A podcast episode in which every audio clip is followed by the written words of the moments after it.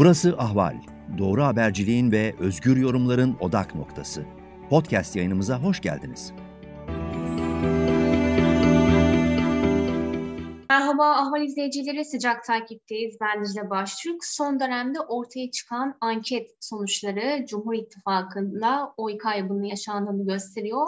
Muhalefet cephesinde ise altı liderin güçlendirilmiş parlamenter sistem hedefiyle yola çıktığı bir fotoğraf e, gözler önüne serildi.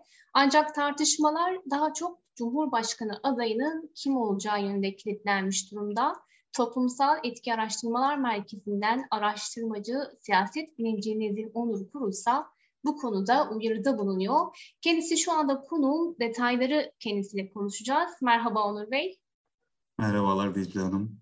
Teşekkürler davet ettiğiniz için. Ben teşekkür ediyorum katıldığınız için. Öncelikle altı muhalefet liderinin e, parlamenter sistem önerisiyle yola çıktığı ve ilk kez bir araya geldiği toplantıyı sormak isterim size. Siz bu ilk fotoğrafı nasıl değerlendiriyorsunuz ve bunun seçmene yansıması sizce nasıl olacak? Ee, yani ilk fotoğraf olarak tabii ki umut verici. Yani altı partinin bir araya gelmesi zaten beklenen bir e, senaryoydu ve bu gerçekleşti nihayet. E, bana kalırsa biraz geç oldu ama geç olsun güç olmasın e, mantığıyla bakmak lazım siyasete. Çünkü siyasette genelde hani ideallere erişmek çok zor çünkü altı farklı parti var. Altı partinin içine farklı farklı e, hizipler, gruplar var siyasetin doğasına uygun olarak.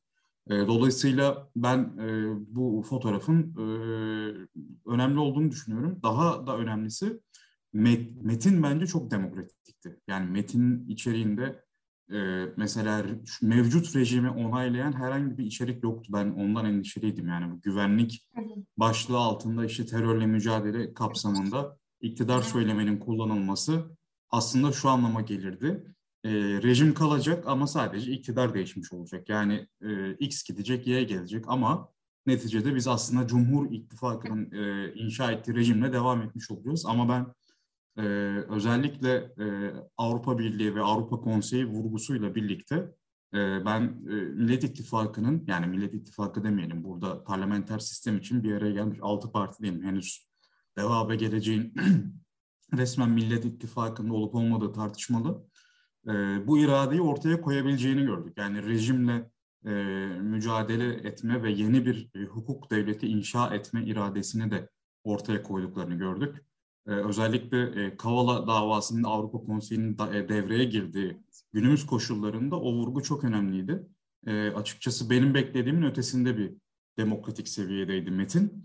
E, tabii ki HDP tip ve başka partilerin de burada yer almaması aslında ya bir eksiklik. Tabii demokratik e, çerçeveden baktığımızda sonuçta istişare için bir araya gelen partiler topluluğu var. Ama şunu biliyoruz ki aslında fiilen Millet İttifakı'nın genişlemesine zemin hazırlayabilecek bir toplantı bu. Ee, ve HDP tip gibi partiler Millet İttifakı'nda yer almayacaklarını kendileri zaten önceden ifade etmişti. Ee, yani onlardan gelen olumsuz açıklamalar olsa da ben ortak aday konusunda bir farklılaşma olacağını düşünmüyorum. Yani Türkiye'nin e, muhalefetinde maalesef sosyolojik ayrımlar kendini gösteriyor. Yani çok parçalı olmasıyla, çok sesli olmasıyla birlikte işte Türk-Kürt milliyetçiliği ayrışması, işte e, laik dindar ayrışması gibi ayrışmalar kendini gösteriyor.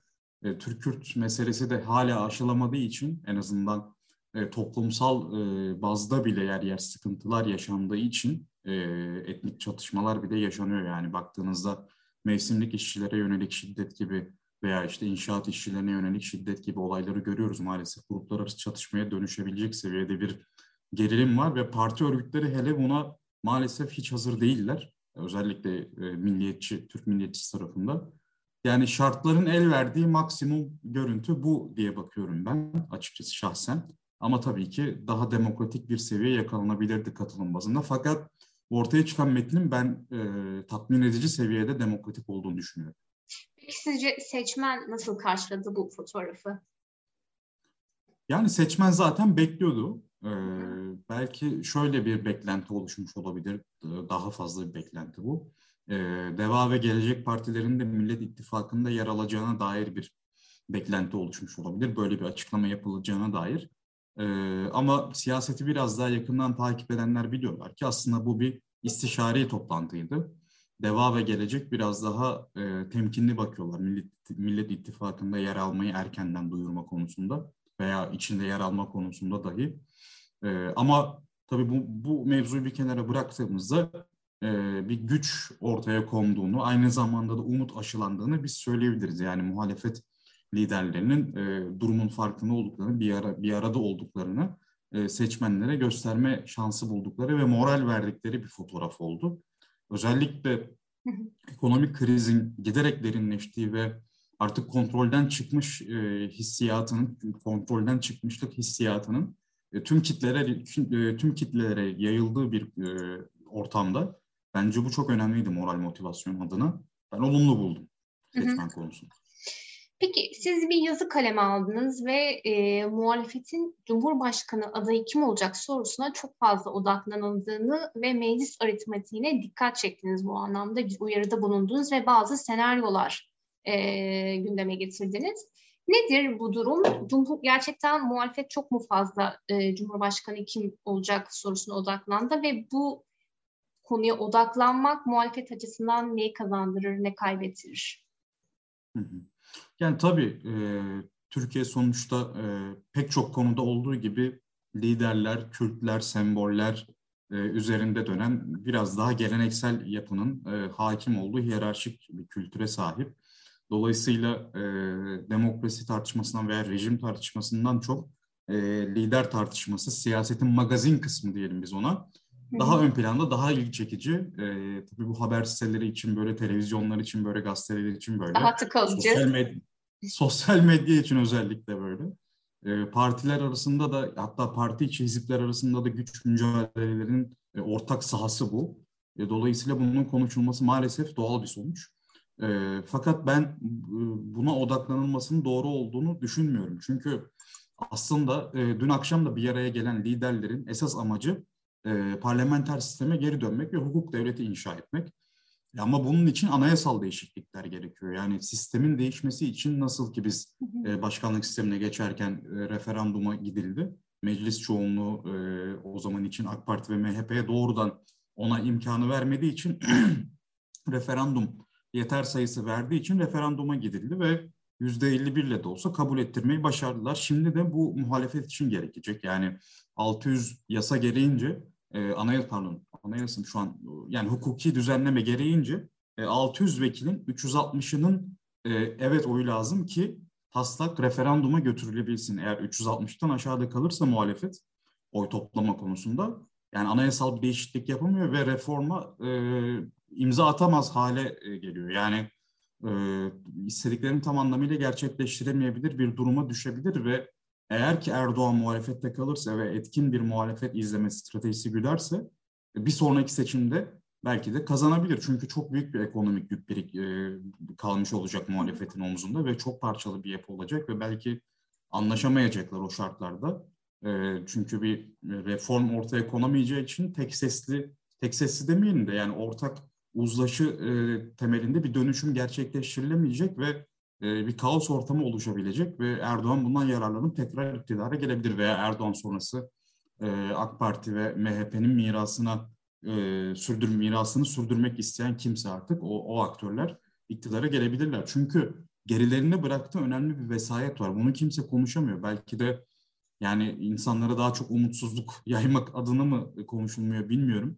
Bunu, bunu engellemek için.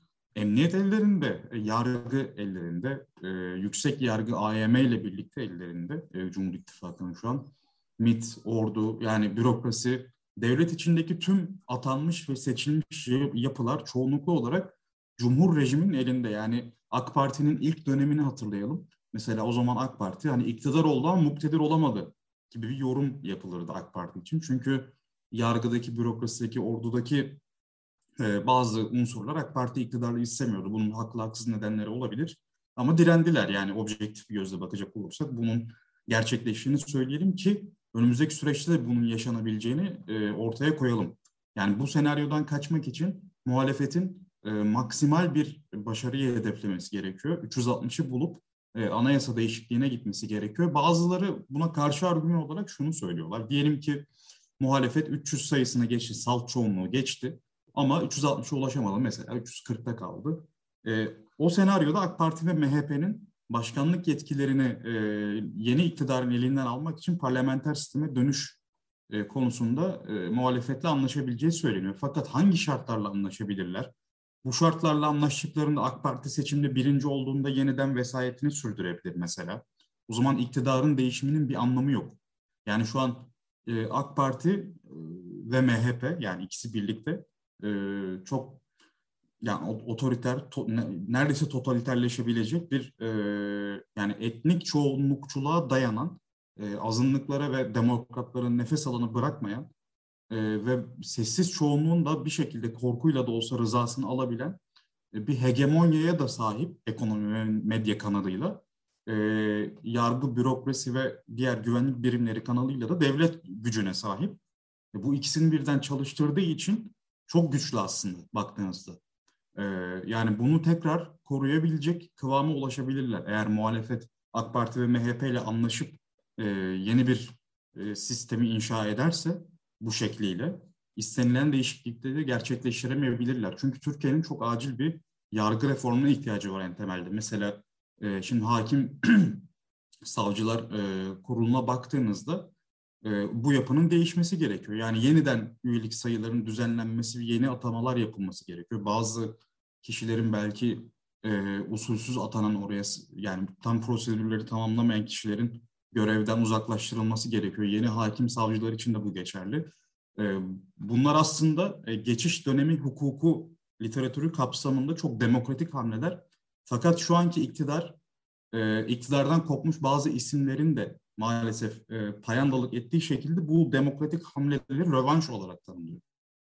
Yani siz e, mesela hakim savcı olmak için normalde eskiden e, hakim savcılık sınavından 70 almanız gerekirdi. 15 Temmuz'dan sonra e, sınavsız alımlar bile yapıldı. Daha sonrasında işte sınav yeniden yürürlüğe kondu ve o baraj 50'de kaldı. Mesela şimdi bu alımların e, bir kere salahiyeti sıkıntılı ve siz bu alımları gözden geçirmelisiniz. Mesela Sedef Kabaş'ın tutuklanmasında e, görüyoruz ki e, oradaki hakim 30 yaşında bile değil mesela. Hı hı. Yani bunlar çok büyük sorunlar.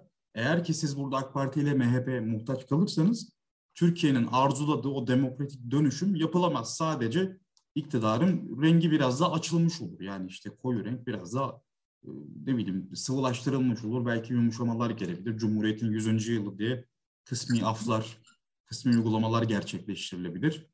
Ee, yani bunların önüne geçmek için ve Türkiye'yi yeniden e, ilerleme yoluna koyabilmek için e, bir hukuk reformuna, hukuk devleti inşasına çok ihtiyaç var ve bunun için bir anayasa değişikliğine, belki yeni anayasa yapacak bir e, konsensüse ihtiyaç var.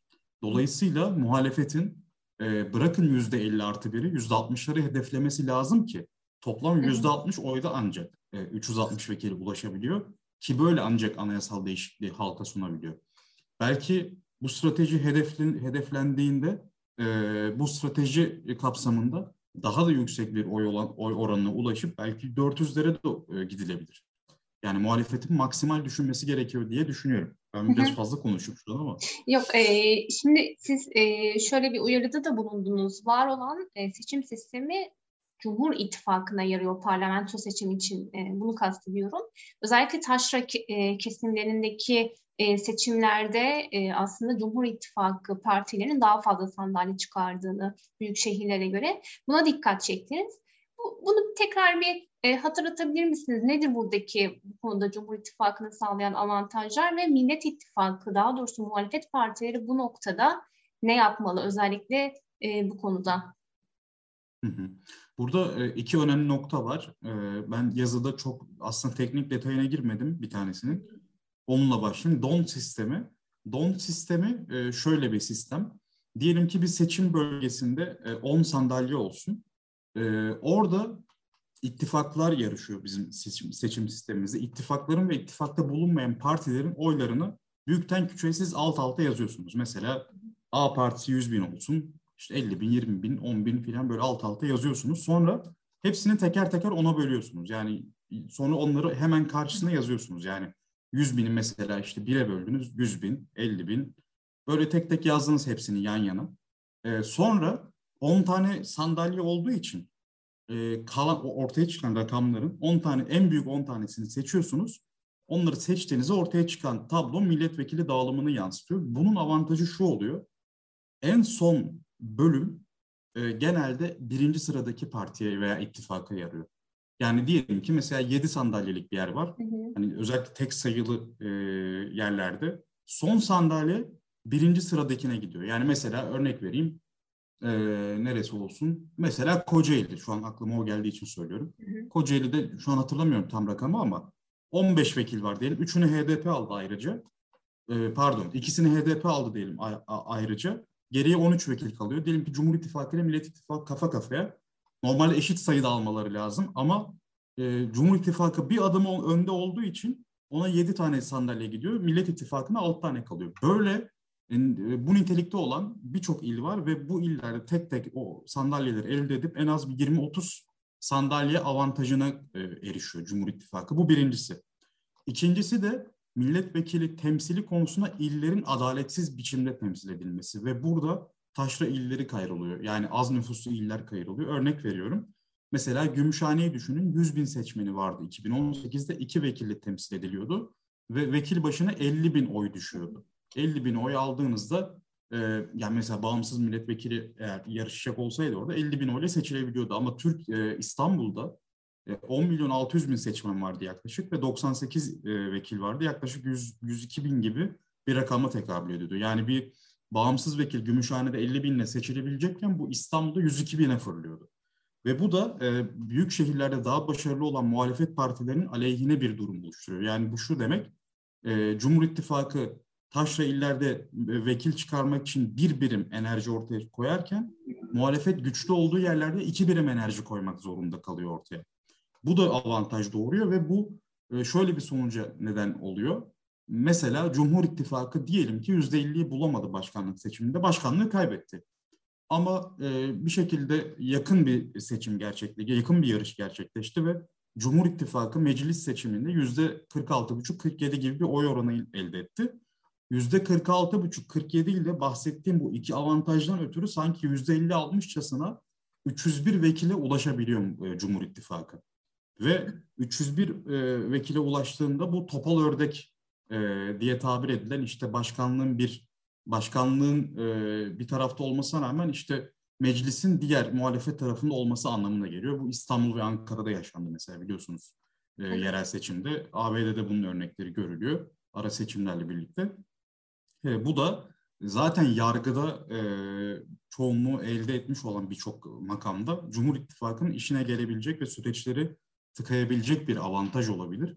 Dolayısıyla muhalefet bahsettiğim gibi birincisi e, anayasal reform yapabilmek için ön, yani aslında öncelikle meclis çoğunluğunu elde etmek için çünkü yüzde 53 ile bile siz meclis çoğunluğunu kaybedebiliyorsunuz. Yani yüzde 47 cumhur, yüzde 53 muhalefet aldığında Cumhur İttifakı bahsettiğim adaletsizliklerden ötürü, seçim sistemindeki adaletsizliklerden ötürü e, 301 vekile ulaşabiliyor ve sizin yapmak istediğiniz çoğu şeyi engelleyebilecek kıvama erişebiliyor.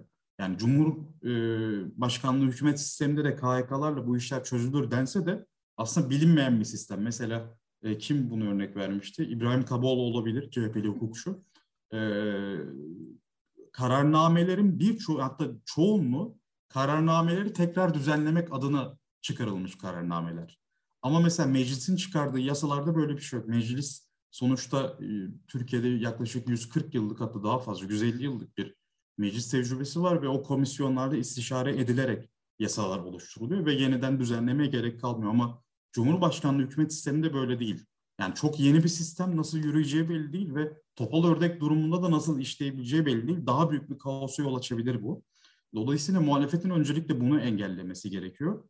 Daha sonrasında da e, dün ortaya, dün değil de cuma, cumartesi gecesi ortaya, cumartesi pazara bağlayan gece ortaya konan o demokratik metindeki e, amaçları gerçekleştirmek için anayasal değişiklikler gerekiyor. Ve bunları bence AK Parti ile MHP'nin oylarına ihtiyaç duymadan muhalefetin bir araya gelerek birlikte hareket edebilmesi için, e, idealleri gerçekleştirebilmesi için 360 vekili kazanması gerekiyor. Bunun için de yaklaşık %60-61'lik bir oy elde edilmesi gerekiyor. Bence muhalefet e, ekonomik buhran şartları da derinleştikçe doğru adayla, doğru stratejiyle, e, doğru söylemlerle e, bunu gerçekleştirebilecek kapasitede diye düşünüyorum. Tabii burada nesilsel değişimin de çok büyük etkisi var. Oy kullanması beklenen, yeni oy kullanması beklenen yaklaşık 7 milyonluk genç kitle var. E, bu çok büyük bir değişim demek. Burada da CHP özellikle çok avantajlı. Yüzde 35-40'lar hatta bazı anketlerde daha da yüksek oranlarda oy aldığı ifade ediliyor. Bu da yani bahsettiğim gibi yüzde birin bile önemli olduğu bu seçimde e, çok büyük bir avantaj sağlıyor. Ayrıca sadece yeni oy kullanacak olan seçmende değil, e, daha önceki seçimde oy kullanmış gençlerde de yine e, hızlı bir dönüşüm var. Tabii ki bu hızlı dönüşüm deyince de şöyle bir hava oluşuyor. Sanki yüzde 95'i böyle muhalefete kaymış gibi öyle değil yani. Hani diyelim ki genelde muhalefetin o yüzde 55'si orada yüzde 65'e çıkmış gibi bir durum var. Hı hı. E, bu da bir avantaj. Bence doğru adayla, doğru kampanyayla bu avantajların tamamı e, aynı anda e, kendini gerçekleştirebilir ve muhalefet tüm potansiyelini e, sonuçlara yansıtabilir diye düşünüyorum ben. Peki bütün bu senaryolarda HDP'nin kritik önemi nedir? HDP olmazsa olmaz bir e, rolü var. Çünkü e, Millet İttifakı'nın tek başına yüzde 60'ı bulma ihtimali yok. Hatta yüzde 50 ihtimali de çok zor bulma ihtimali. E, dolayısıyla HDP'nin öncelikle seçimdeki önemi çok büyük. Yani bundan tekrar tekrar bahsetmeye gerek yok. Zaten şu anki tabloda Cumhur İttifakı'nın, e, Millet İttifakı'nın tam anlamıyla gerisinde kaldığını söylemek de zor yani. Bazı anketlerde işte bir, bir taraf burun farkıyla önde, bazılarında eşit, bazılarında Cumhur İttifakı önde hata payı içinde. Hı hı. E, dolayısıyla HDP burada son sözü söyleyecek aktör. E, sonuçta e, HDP seçmeninin de e, diğer seçmenlere göre sandığa gitmeme eğilimi biraz daha yüksek. Bu da önemli bir faktör. E, onları motive etmek gerekiyor. Yani şunu hatırlayalım, şunu hatırlayalım 23 Haziran'da bile aslında HDP'lerin %100'ü gidip İmamoğlu'na oy kullanmadı. Yani bir kısmı hala oy, yani belki o gün katılamadılar. Bir aksaklık yaşandı falan. Diyelim ki %5'lik bir kesim öyle. Ama %3-5'lik bir kesim de yaklaşık gidip oy kullanmadı. Ya belki beğenmediler. Bilmiyorum yani oradaki faktörler neler ama bundan bahsetmek mümkün. Yani CHP ile İyi Parti seçmenlerinden bir adım daha geride. Tabii çok yüksek bir katılım vardı. Yaklaşık %90'a yaklaşan. Ama yine de %5-10 arası bir kayıp vardı. Yani bu çok önemli. Bu ülke genelinde daha da artacak.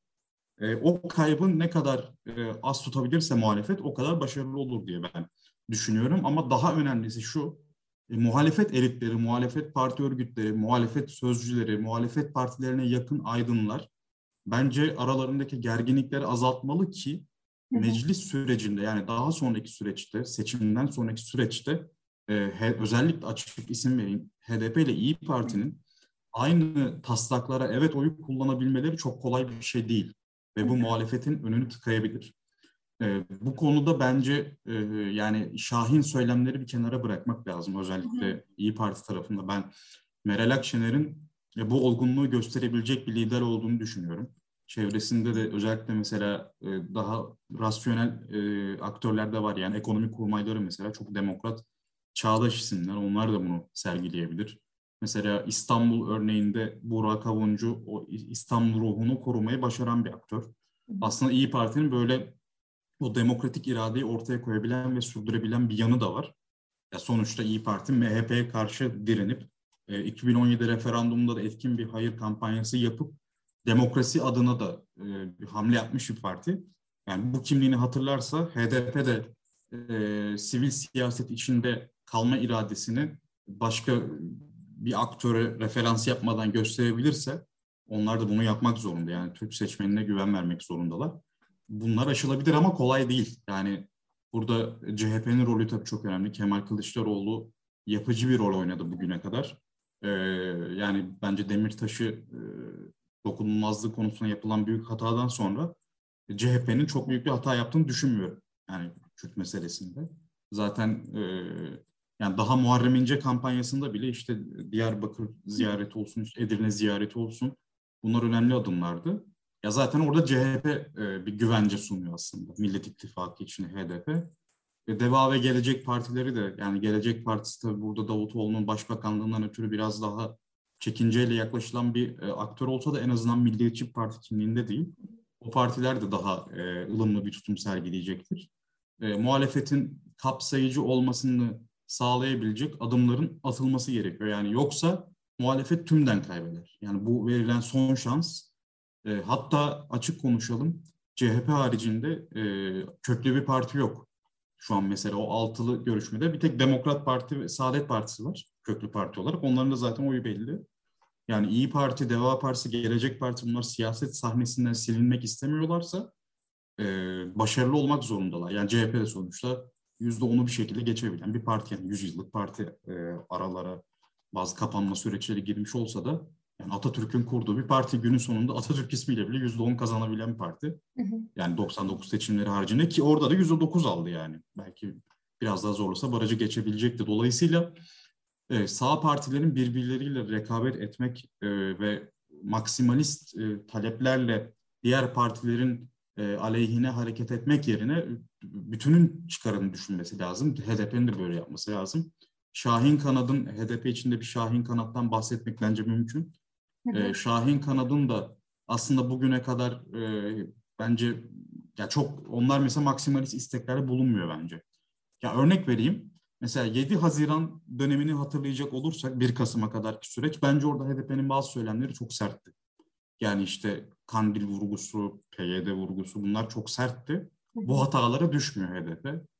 Ee, yani bu hatalara düşmemeye devam etmesi lazım. Ya ben buradan böyle hani öğütler verircesine konuşuyorum ama bir vatandaş olarak en azından söylüyorum. Öyle kaydetmek gerekiyor. Kolay değil. Dışarıdan bakınca benim için kolay görünüyor ama yine de burada bir analist olarak bunları söylemek gerekli diye düşünüyorum.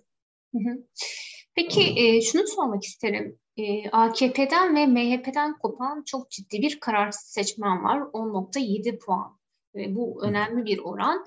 E, bu kişilere e, Cumhur'a mı ve millete mi layık mısınız sorusu yöneltildiğinde halen 7 puanlık bir Cumhur e, tercihi var ve sadece 2,5 puanı Millet İttifakı de, diyor. Ne dersiniz bu konuda? E, kararsız seçmenin e, en temel endişesini bu konuda e, ve neye göre yönünü nasıl çevirecek sizce? Ben geçen şöyle bir paylaşımda bulunmuştum. Erdoğan'ın e, çok karizmatik bir lider olduğunu, hala öyle olduğunu ve Atatürk'ten sonra en karizmatik lider olduğunu söylemiştim. Ve biz seçmeni sol, merkez, sağ diye kendilerine sunduğumuz ideolojik cetvele göre üçe böldüğümüzde e, Türk e, seçmeninin yaklaşık yüzde 45'lik kesmini oluşturan sağda yüzde 80-90 aralığında bir desteği olduğunu söylemiştik hala. Yani merkezdeki seçmende rekabet ediyor aslında iki blok. Sol tarafta da muhalefet tarafı güçlü. Orada da yaklaşık yine yüzde 80-90'lık muhalefet desteği var. O kutuplar diyelim onlara. Sol ve sağ kutuplar. Ortadaki seçmene e, yönelik bir e, çaba var iki tarafta da. E, sağ tarafta güçlü. E, yani özellikle buradan kopanlarda e, Cumhur İttifakı'ndan vazgeçmek kolay değil. Yani bence burada aday e, konusu çok önemli olacak. Eğer ki aday e, Cumhur İttifakı seçmenine umutsuzluk ve hatta korku açıl, aşılayabilecek bir kaos endişesi doğurabilecek bir kişi olursa bu kararsız seçmen yeniden Cumhur'a dönebilir. Belki tamamı dönmese bile önemli bir kısmı dönebilir. Hı hı. Eğer ki Millet İttifakı adayı daha kapsayan, yani ortak aday, daha kapsayıcı, e, daha e, yani iş bitirici, iş bilen bir imaj çizerse bile en azından Tayyip Erdoğan'a yeniden oy vermesinin önüne geçebilir. E, böyle farklar oluşabilir burada. E, Recep Tayyip Erdoğan avantajı şu. Recep Tayyip Erdoğan hem İBB döneminde hem de AK Parti'nin ilk döneminde e, seçmenine şimdi tüketici davranışından bir kavram söyleyeceğim. Yani ilk kullanım deneyimini kaliteli bir şekilde yaşattı yani. Bu algıyı onlara verdi. Yani dedi ki yani ilk dönemlerinde özellikle bu ne kadar hani e, objektif olarak değerlendireceksek ne kadar başarılı ne kadar başarılı değil onu bir kenara koyuyorum. Seçmen dedi ki ben bu kişi ve partisine iyi ki oy vermişim dedi. Yani işte mesela e, kendi seçmenine İBB sorulduğunda çöp dağları vardı onları çözdü, Halici çözdü gibi hikayeler anlatıyor. AK Parti'yi sorduğumuzda da işte e, hastanelerde çok sıra vardı, çok kuyruk vardı. O problemi halletti. İşte ulaşımda birçok problemi halletti. Teknolojik konusunda ilerleme kaydetti gibi gibi şeyler söylüyor. Ya bu çok büyük kredi. Hani kültürel meseleyi bir kenara koyuyorum. İcraat konusunda da çok büyük bir güven veriyor ve biz team araştırma olarak dindar seçmenler araştırması evet. AK Parti'nin güçlü olduğu illerde orada da şununla karşılaştık. Ee, AK Parti'yi eleştiren seçmenler e, eleştiri tonları çok yüksek. Yani AK Partili ol, olduklarını siz bilmeseniz dersiniz ki herhalde muhalefet seçmeni ama değil. Fakat şunu söylüyorlar günün sonunda. Ondan iyisi yok bu bir. İki de e, Erdoğan'ın aslında bir duraklama döneminde olduğunu düşünüyorlar. Yani Erdoğan'ın yeniden toparlanabileceğine hala pay veriyorlar. Bu çok önemli. Yani Erdoğan'ın kişisel karizmasını bence muhalefetin kesinlikle atlamaması gerekiyor. Ee, yani bununla mücadele etmek de çok kolay değil. Yani ben e, muhalefetin o konuda öğrenilmiş çaresizliğe düşmeden gerçekçi bir e, tavır ortaya koyması, bir strateji izlemesi gerektiğini düşünüyorum. E, yani kararsızlarda da önemli olanın yani kararsızların tamamının yanını çek, yanınıza çekmeniz kolay bir şey değil.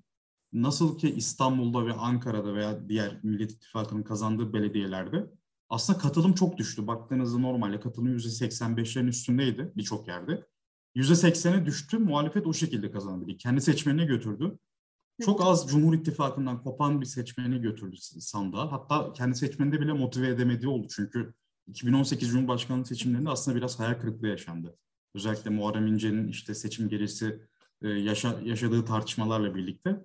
Ee, o yüzden bir kısım seçmeni küstü. Fakat önemli olan şuydu, ekonomik kriz de yani Brunson kriziyle ortaya çıkan kur krizi ve onun yarattığı enflasyon ve işsizliğin aynı anda getirdiği buhran ortamında e, bazı AK Partililer sandığa gitmekten vazgeçtiler.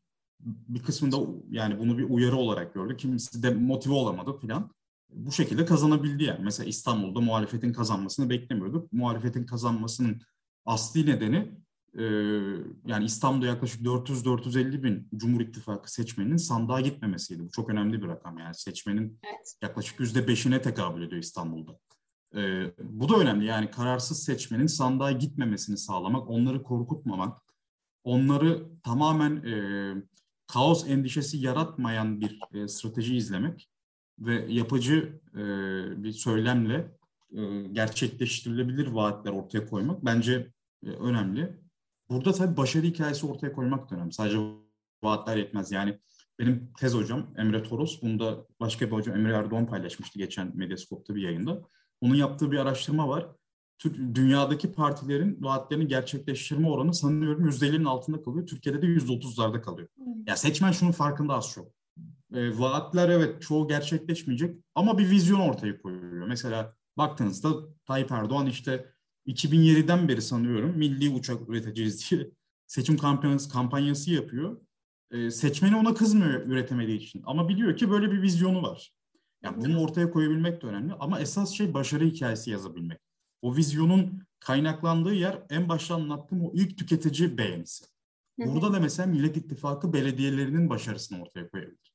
Yani mesela aklıma şu geliyor İstanbul'da 10 tane metro inşaatı var mesela. Bunun sık sık tekrar edilmesi lazım işte artık muhalefet e, potansiyel adayı tarafından veya işte Ankara'daki e, başarılı sosyal belediyeciliğin işte aklıma mesela yeni örnek olarak Merdin, Mersin'de e, yenilenebilir enerji sayesinde 150 bin kullanıcı elektrik sağlanabileceği söyleniyor mesela veya Aydın'da gıda e, temini için işte et marketleri açıldı. Yani iki dönemdir açık mesela ve İzmir'de bile satış yapıyor. Aklıma gelen birçok böyle şey var. İşte Eskişehir mesela başarılı bir örnektir. Yani çünkü Millet İttifakı burada Türkiye nüfusunun yüzde 49'unu yönetiyor. Bir önceki dönem yüzde 14'ünü yönetiyordu. Bu çok büyük bir fark. Ve bence bu farkı tam anlamıyla oy bakımından e, potansiyeli yansıtabilmiş değil. Ben yansıtabileceğine inanıyorum muhalefetin. Ama burada koordineli ve e, daha pragmatik ve seçmene dokunan bir e, anlayış gerekiyor diye düşünüyorum. Hı hı. Peki son olarak az önce size bahsettiğiniz ekonomik krizden e, biraz e, bahsetmiş oldunuz. Son dönemdeki özellikle yüksek elektrik faturaları ve bu konuda gelen tepkiler esnafından ürünlerine kadar birçok tepki oldu ve protestolar yaşanıyor birçok yerde. Bu son durum yükselen fiyatlar e, anketlerin yönünü nasıl değiştirir sizce? Ee, biz henüz bir araştırma gerçekleştirmedik. Ee, Aralık ayında, pardon Kasım ayında bir araştırma gerçekleşmiş, gerçekleştirmiştik. Orada Cumhur İttifakı 43.9 oranındaydı. E, ee, 20 Aralık'taki kur hamlesi ve asgari ücret zammı ile birlikte e, Cumhur İttifakı yaklaşık %45.8'e çıktı. 6 ya da 8 tam hatırlamıyorum. 45.5'u geçti yani. E, Mustafa Şen açıklama yaptı. AK Parti Genel Başkan Yardımcısı. O da hani sahadan sahayı bilen birisi yani araştırmacı bir kişiliği Oylarımız var. Oylarımız düştü dedi. Hı hı. E, evet yani o %40'ları gördük ama şu an %34-36 aralığındayız dedi. e, ya bizim araştırmamızda AK Parti %38'i görmüştü. O, bize göre de bilmiyorum henüz araştırma yapmadık. Eğer aynı düşüş, aynı paralellikte bir düşüş varsa 32-34 aralığına gerilemiş oluyor. Yani yaklaşık yine Kasım ayındaki seviyesine dönmüş. Eğer bu e, bulgu bizde de gerçekleşmişse fakat biz henüz sahaya çıkmadık. Ya benim tahminim oyların düştüğü yönünde çünkü enflasyon çok derin. E, yani şöyle bir e, gelenek var ekonomik oy verme davranışı teorisi çerçevesinde. Makro verilerle oy tahmini yapılıyor. Ali Akarcı Hoca bunu yapmıştı. E, enflasyonun ya bu de, bu denli enflasyonun yarattığı etki yanlış hatırlamıyorsam birkaç puana tekabül edebiliyordu.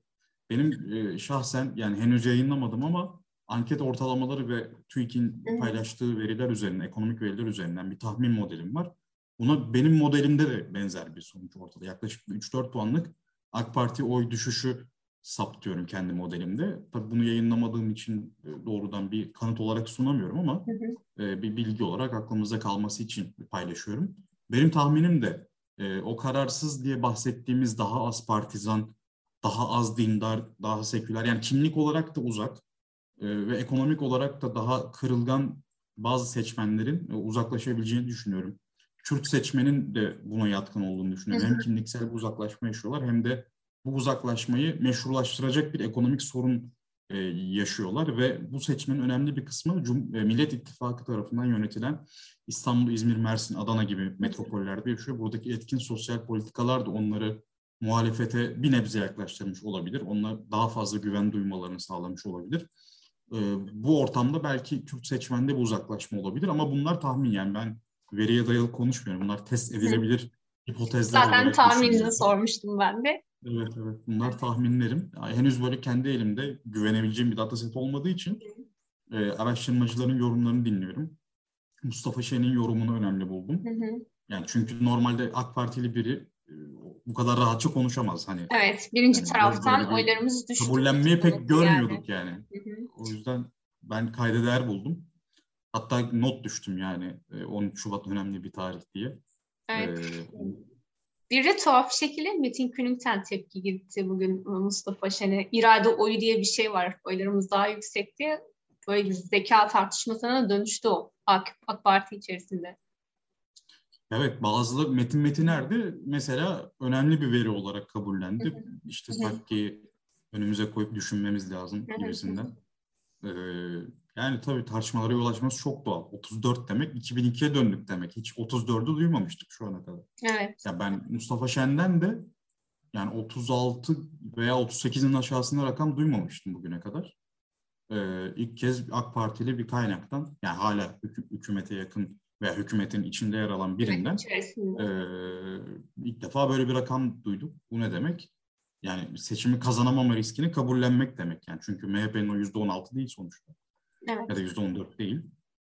Yani bunu kabullendiklerini gösteriyor. Evet. Peki çok teşekkür ediyorum Nezih Onur Kuru yayınımıza katıldığınız için, değerli görüşleriniz ve değerli yorumlarınız için.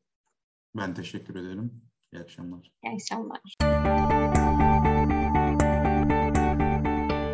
Ahval podcastlerini tüm mobil telefonlarda Spotify, SoundCloud ve Spreaker üzerinden dinleyebilirsiniz. Apple iPhone kullanıcıları bize iTunes üzerinden de ulaşabilir. Türkiye'nin ve hayatın cıvıl cıvıl sesleri Ahval Podcast dizisinde. Kulağınız bizde olsun.